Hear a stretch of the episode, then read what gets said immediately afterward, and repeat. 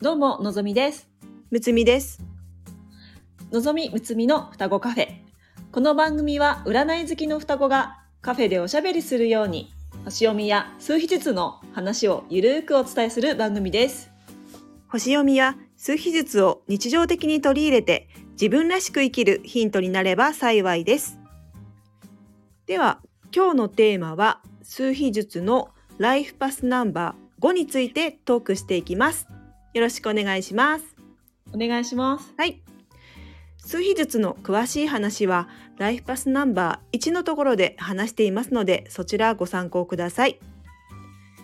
えライフパスナンバーとはその人の本質、思考、才能、価値観を表すナンバーです。では早速計算してみましょう。生年月日を1桁になるまで足していきます。そして2桁がゾロ目になった時11、22、33になった場合はそこでストップ。11、22、33はマスターナンバーと呼ばれる数字になります。計算は例えば2008年1月3日生まれの場合2たす8たす1たす3は14さらに1たす4は5という形でその方のライフパスナンバーは5になります。皆さん計算できたでしょうか？ぜひコメント欄に何番になったか書いてくださいね。では、ライフパスナンバー5の特徴を言っていきます。えーまず、好奇心旺盛で根っからの自由人です。生き生きとして活動的で多彩な情報通産です。いつもアンテナを張り巡らせているので頭の中は忙しい方ですね。自由な発想力と型破りなアイデアがあります。一つのところにとどまらず変化の波に乗りながら自己の成長を遂げていく人です。興味のあるものを見つけると自分で体験したがります。多方面に目が行くので深入りせず飽きちゃうこともあります。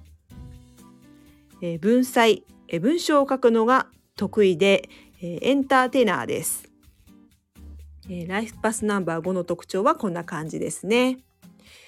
では、えー有名人にどんな方がいるのかということですけども、えー孫正義さん、松本潤さん、ウエンツ瑛士さん、錦織圭さん、篠原涼子さん、宇多田ヒカルさん、国分太一さん、大島美幸さん、大黒摩季さん、柴咲コウさん、綾瀬はるかさんなどなどの有名人がライフパスナンバー5です。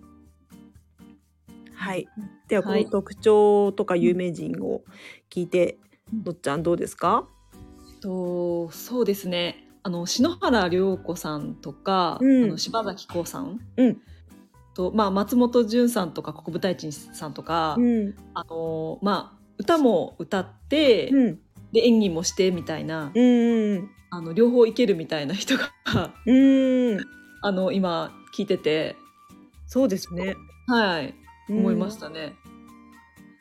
あのウェンツエイジさんも歌とかやってましたよね。そうですね、ウェッツエイジさんも。うん。なんかいろんなことをね、うんやってる方が多いですよね。そうですね。うん。あの大島みゆきさんも、うん。あのーまあ基本お笑い芸人だなんですけど、うん。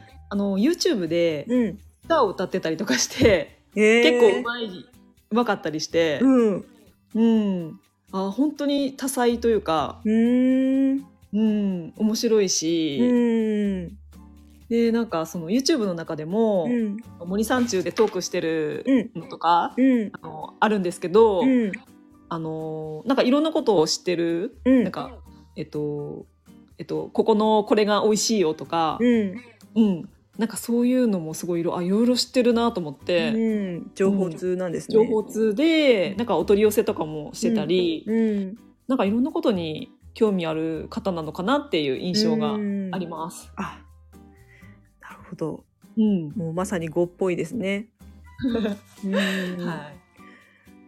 私はあのウエンツ瑛士さんが、あのうん。イギリス留学して、なんじゃないですか。うん。あ、そうなんですね。うん、でなんか今は帰ってきてると思うんですけどもうんうんあの結構そういうあのーまあ、世界に、うん。あの世界をあの見て、うん。まあ自分もこうあのーチャレンジとか、変化していくっていう要素が、なんか語っぽいなっていうふうに思いましたね。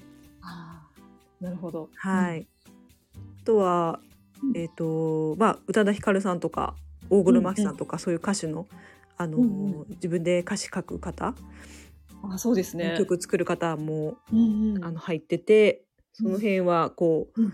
あのまあ、文章はい文才がある方も、あのうん。いらっしゃるのかなというふうに思いました。うん。確かに。うん、うん、ぽいですね。うん、えっとあと身近で語の方っていますか？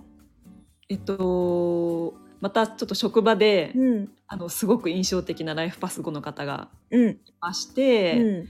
えっとまあ、とってもあのもう 20, 20代で若い子だったんですけど、うん職場が、うん。まあ、あの店舗が3店舗ぐらいあったんですけど、うん。そのライフパス後の人は、うん。なんていうかあのどこの店舗もうん。回れる、うん。普通だったら、うん。だいたい1店舗で固定でうん。あの勤務するっていうのが普通なんですけど、うん。まあ、なぜかその その人はうん。あのなんかいろんなところにうん。どんどんこう、えっと、勤務するというか、うん。こうなんか足りないところにうん。臨機応変に、うん。あのまあえっと、勤務する感じで、うん。それがあのなかなか誰でもできることじゃないなって思思って、であの離れうんもすごい早くて、うん。馴染み馴染むのも早くて、うんあの同じ業務の中でもやっぱり場所によってちょっとルールが違ったりとか、うん。あのなんかそういったこともあるんですけど、うん。勝手がね、まあそうそうそう勝手が違ったりとか覚えることもやっぱりうん。違ったり、うん。あの多少ルールが違ったりとかうん。あるんですけど、うん。そういうのにももう本当に、あのすぐにこううん。対応してなれるみたいなうん。のがもう素晴らしいなと思って。うん。そうなんですね。まあ語の方はあの臨機応変に対応するのが得意な方が多いですね。うん。うん。まあ、あとはその子と関わってて思ったのは、うん。まあ、若干ちょっと話が長いというかあ あの全部言いたくなるのかあ、うん。うん、どうしてもやっぱりちょっとうん。仕事をしてる中でも、うん。こう話が長い部分はどうしても、まあ、まだ若いので、うんあのあれなんですけど、ううんんなんかそういった部分はちょっとうん正直ありましたね。そうなんですよね。語の方はすごくこううんいろいろあのまあアイデアもあったりとか、あのそういう文章を書くのが得意なので、うんうんうん長くなってしまうっていううんうんうんうんうん のはありますね。そうですね。はい。私は、えっ、と、すごく語の要素が強い友達がいるんですけども、はい。もう食べるのが好きな友達で、うん。あのすお店の情報うん。がもう本当にすごく頭に入ってて、うん。もう最新の情報をもう知ってるので、うんうんうん。はい。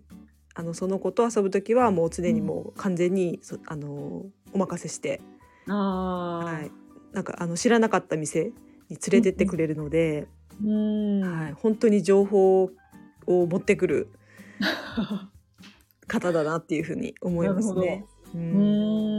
いいですね。そういう人周りに一人いたら。